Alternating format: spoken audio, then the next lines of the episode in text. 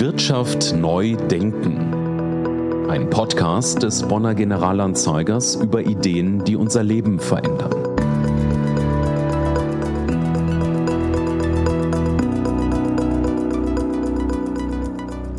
Hallo, liebe Zuhörerinnen und Zuhörer. Mein Name ist Nina Beerschneider und ich bin Redakteurin in der Wirtschaftsredaktion des Bonner Generalanzeigers. Ich begrüße Sie heute ganz herzlich zu einer neuen Folge unseres Podcasts Wirtschaft neu denken. Kurz vorab gesagt, äh, vielleicht hören Sie im Hintergrund ein paar Bohrgeräusche. Aktuell gibt es ein paar Arbeiten bei uns hier in der Redaktion. Lassen Sie sich davon bitte nicht stören. In unserem Podcast geht es um aktuelle Themen aus der Wirtschaft und zwar mit einem Blick nach vorn, also über neue Lösungsideen, neue Entwicklungen in der Wirtschaftswelt.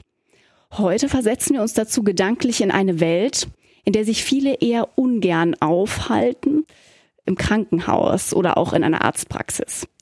Da geht man schließlich meist nur dann hin, wenn irgendwas nicht stimmt. In der Corona-Zeit gab es für uns natürlich auch die Möglichkeit, sich digital mit einem Arzt zusammenzuschalten und dann über das Problem zu sprechen. Und dann mussten wir nicht vor Ort vorbeischauen, zusammen mit allen möglichen anderen schniefenden und hustenden Mitpatienten. Vielleicht ahnen Sie jetzt auch schon, worauf ich hinaus möchte.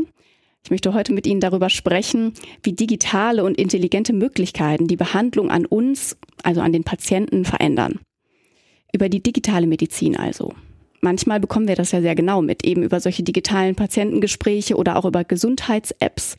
Da kann man zum Beispiel dann eine Hautveränderung einschicken lassen und äh, dann digital überprüfen lassen. Ich habe das sogar selbst auch schon mal gemacht und das war eigentlich ganz interessant und ging auch sehr schnell. Innerhalb von wenigen Stunden hatte ich mein Ergebnis und sonst hätte ich mehrere Monate auf meinen Arzttermin warten müssen. Vieles läuft aber auch eben hinter den Kulissen ab, was wir gar nicht so genau mitbekommen.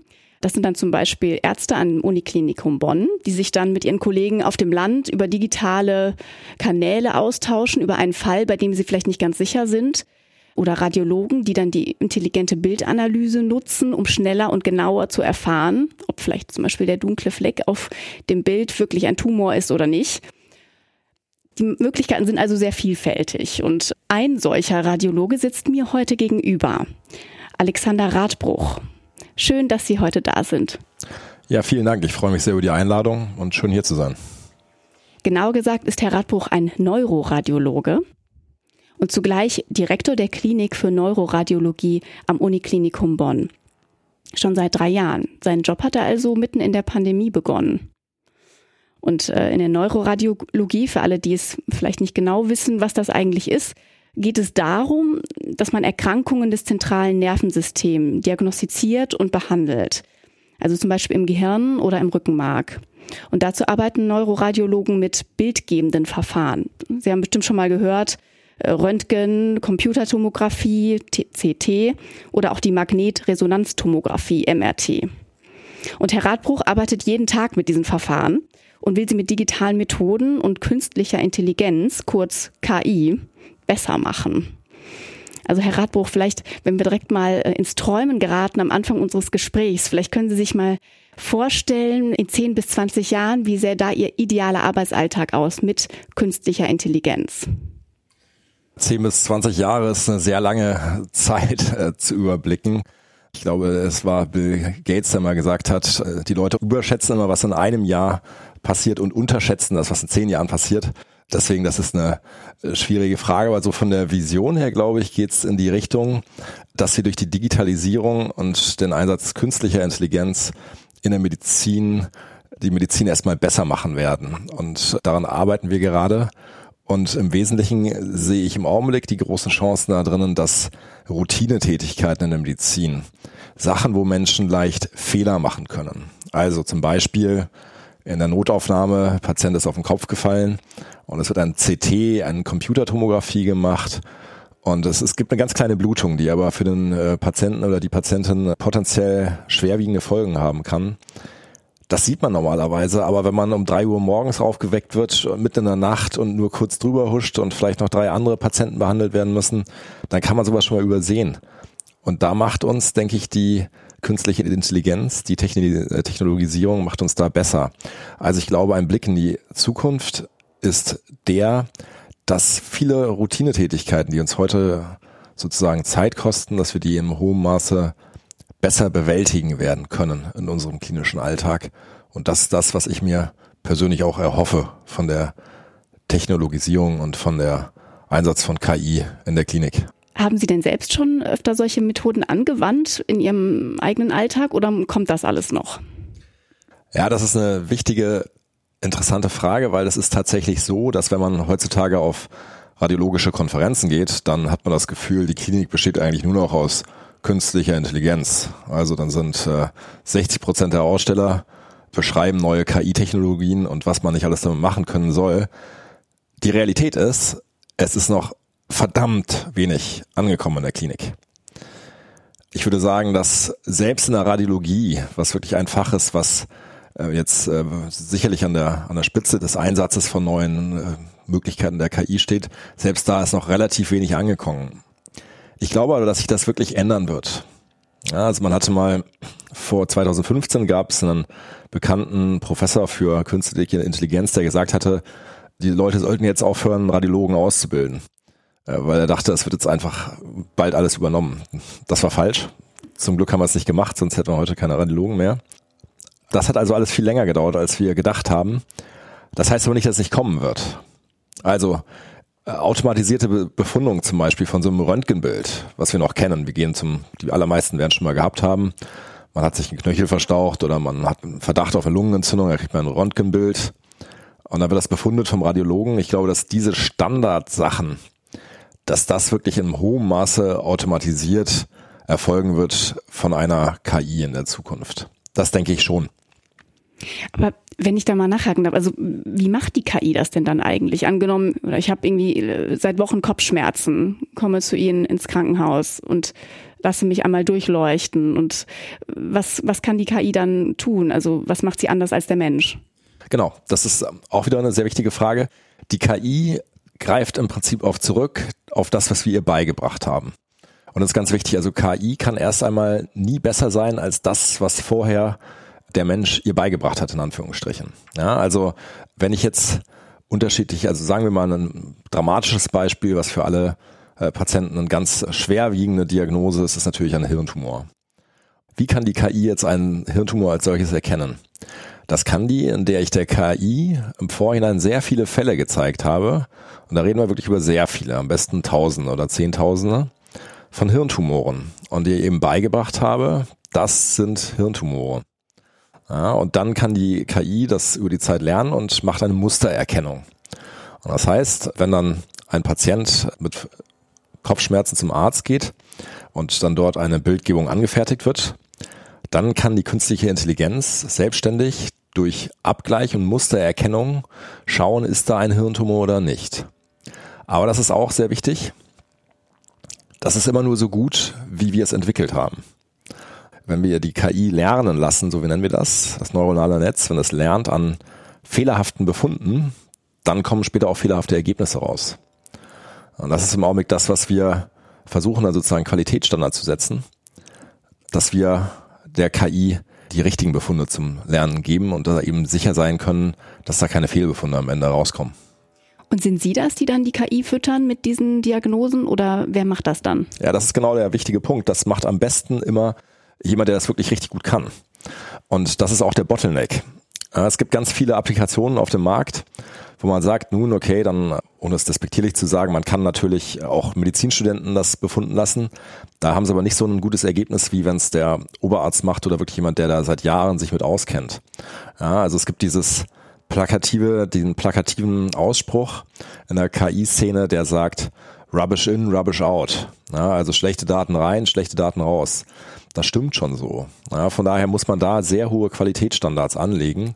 Also wenn man ein selbstlernendes System bauen will, zum Beispiel zur Erkennung von Hirntumoren oder Schlaganfällen, dann braucht man wirklich Fachärzte, die sich als mit der Diagnostik sehr gut auskennen und äh, da die Daten liefern für diese Anwendungen. Was ich mich noch gefragt habe, ich meine, äh, auch Menschen, äh, auch wenn sie super gut ausgebildet sind, so also ein Oberarzt, ein Chefarzt, der sich jahrelang damit beschäftigt hat, macht ja Fehler wie können wir garantieren, dass die KI dann noch bessere Entscheidungen trifft? Weil gerade vielleicht jetzt bei Tumoren oder so gibt es ja auch sehr unterschiedliche Diagnosen, dass man manchmal sagt, äh, der wächst nicht, der wächst, da sind die Heilungschancen sehr groß und dann überrascht der Patient einen und leider waren die Heilungschancen doch nicht so groß. Also wie soll da so eine KI so eine Entscheidung treffen?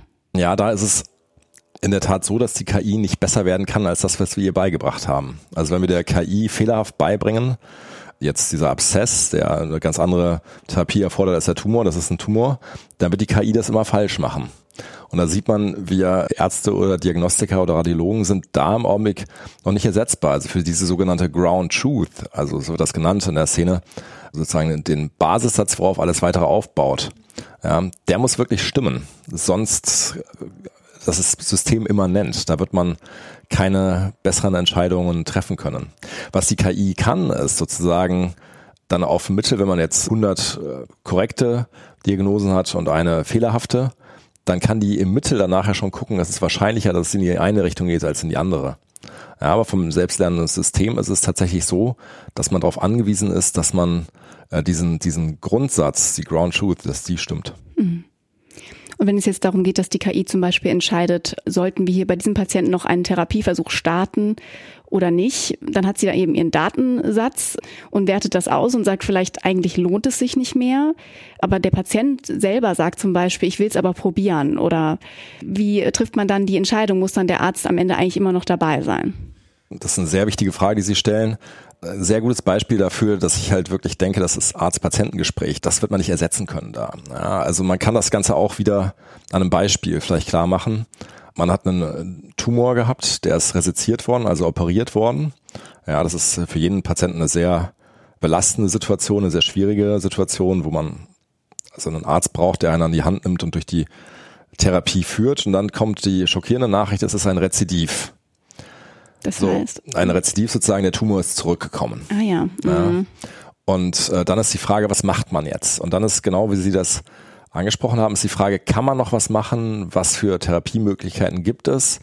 Und das ist durchaus denkbar, wie Sie das gesagt haben, dass man intelligente Entscheidungssysteme hat, die einem dann einen Ratschlag geben, die dann sagen, im Mittel macht hier nochmal eine Operation Sinn, im Mittel macht hier nochmal eine Chemotherapie Sinn. Das ist absolut korrekt. Das ist heute in bestimmten Bereichen schon denkbar.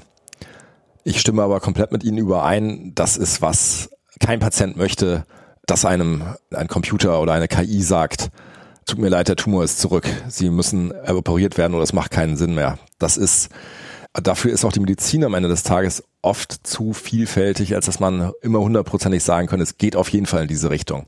Also ich glaube auch in der Zukunft es wird immer nur Wahrscheinlichkeitsabschätzungen geben. Sie kann uns die KI bei helfen.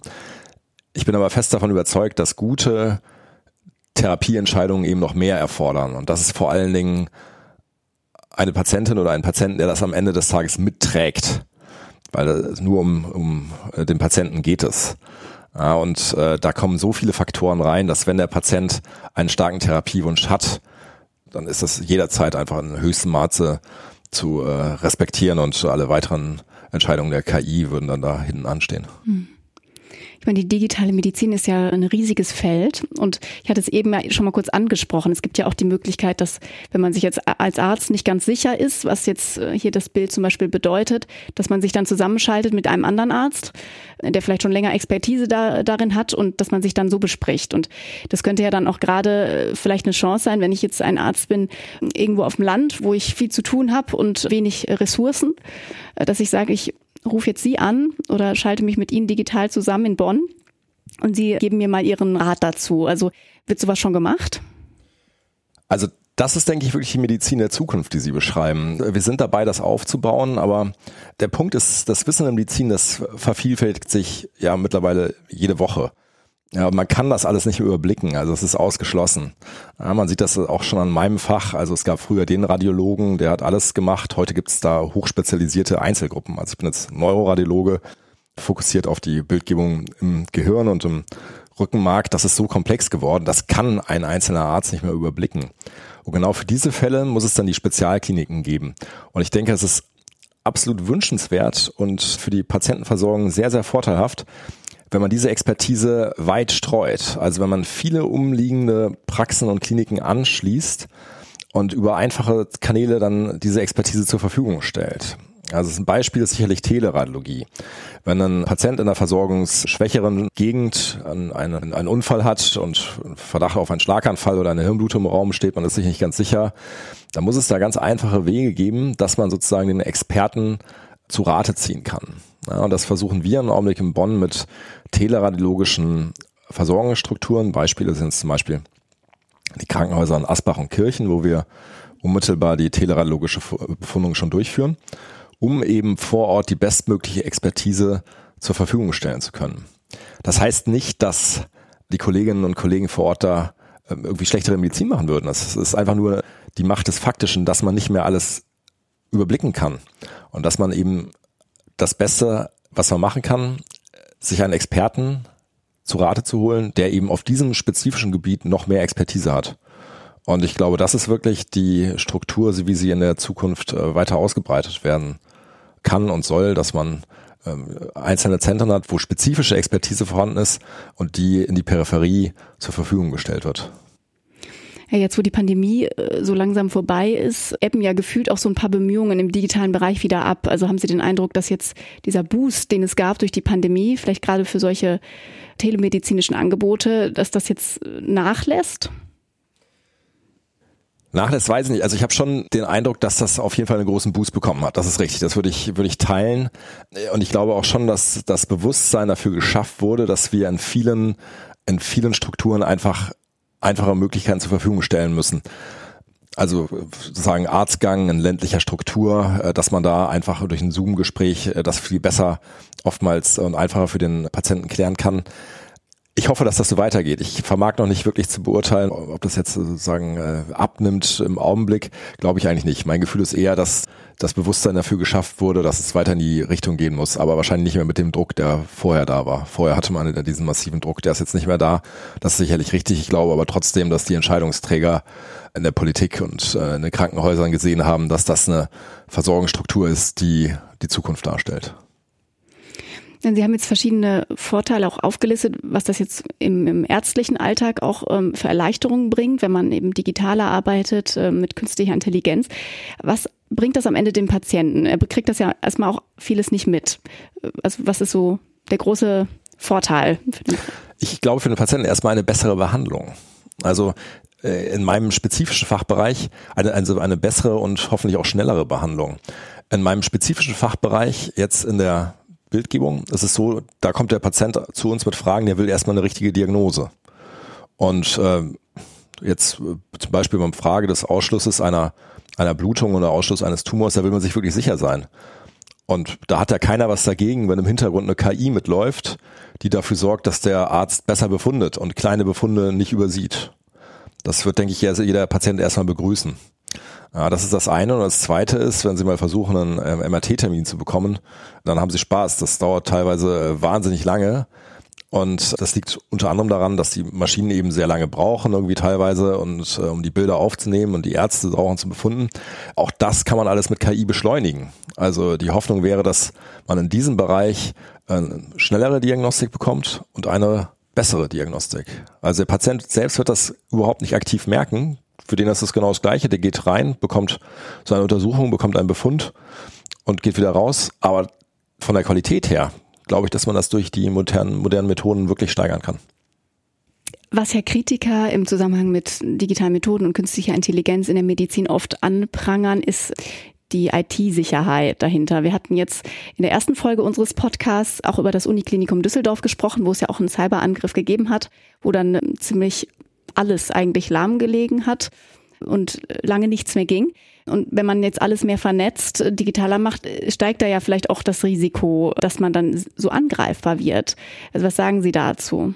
Ja, das ist richtig. Und Düsseldorf war in der Tat eine Katastrophe, was da äh, passiert ist. Also das war sozusagen, das war, die waren regelrecht ausgenockt für mehrere Tage.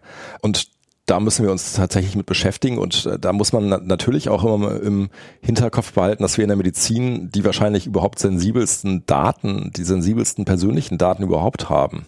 Also wenn man nur mal denkt, dass also Krebsdiagnosen oder psychiatrische Diagnosen, das ist ja das sind ja nur zwei Beispiele für etwas, von dem man also niemand will, dass so etwas einer breiten Öffentlichkeit, dass sowas irgendwie öffentlich zugänglich wäre. Also ich glaube, die Medizin hat hier so ein bisschen eine Vorreiterrolle, wirklich die sichersten Strukturen zu schaffen, die möglich, äh, die, die denkbar sind. Am Ende des Tages glaube ich aber, dass das auch keine wirklich anderen Probleme sind als in anderen Fällen. Also auch bei kritischer Infrastruktur, wenn wir jetzt einen Stromausfall haben im Krankenhaus oder im Wasserwerk, das kann beides gleichermaßen äh, dramatisch sein. Ähm, also ich glaube, am Ende ist die Medizin ein Beispiel dafür, wo man wirklich die bestmögliche Cybersecurity etablieren muss und äh, bestmögliche Backup-Systeme etablieren muss. Ja, das sind Herausforderungen, von denen das sind somit die relevantesten Herausforderungen der Medizin in der nächsten Zeit. Hm. Was meinen Sie denn, woran es noch aktuell hakt? Weil Sie auch sagten, man redet zwar viel davon, aber so richtig viel passiert ist noch nicht. Ja, das ist eine gute Frage. Also ich glaube, es gibt da mehrere Hemmnisse, wo wir auch in also ein großes Hemmnis ist auf jeden Fall der Datenschutz in Deutschland.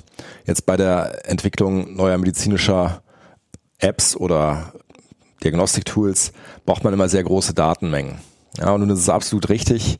Medizinische Daten sind hochsensibel und müssen extrem gut geschützt werden.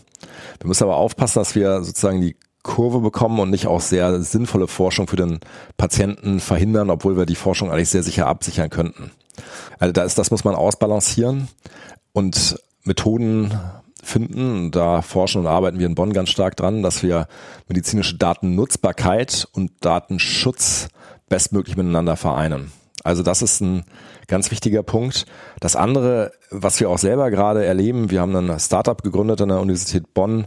Die Regulatorik ist wirklich schwierig. Also bis man es schafft, eine innovative Idee im Bereich der KI-Software auf den Markt zu bekommen.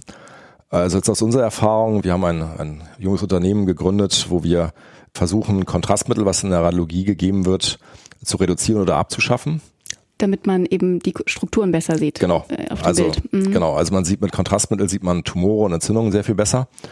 Und das hat aber Nebenwirkungen und die will man vermeiden. Ja, und natürlich hat jeder Patient es viel lieber, wenn man ihm sagt, man kann das Ganze jetzt ohne Kontrastmittel machen und ihnen diese Nebenwirkungen ersparen.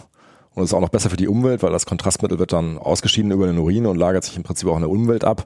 Noch nicht im großen Maße, aber es sind alles Faktoren, die man eigentlich nicht will wenn man jetzt sagt, das kann man alles durch künstliche Intelligenz reduzieren oder äh, im besten Fall sogar äh, ganz ersetzen, dann ist es ja was, was eigentlich jeder gut finden müsste.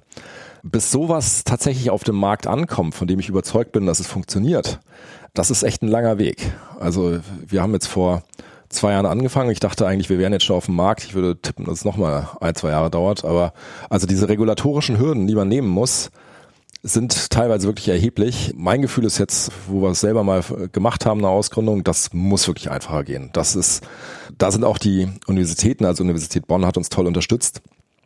Aber es ist für alle noch so ein bisschen Neuland. Ja, also ich glaube, dass wir wirklich in der Zukunft versuchen müssen, da innovative Ideen aus der Medizin schneller auf den Markt zu bringen.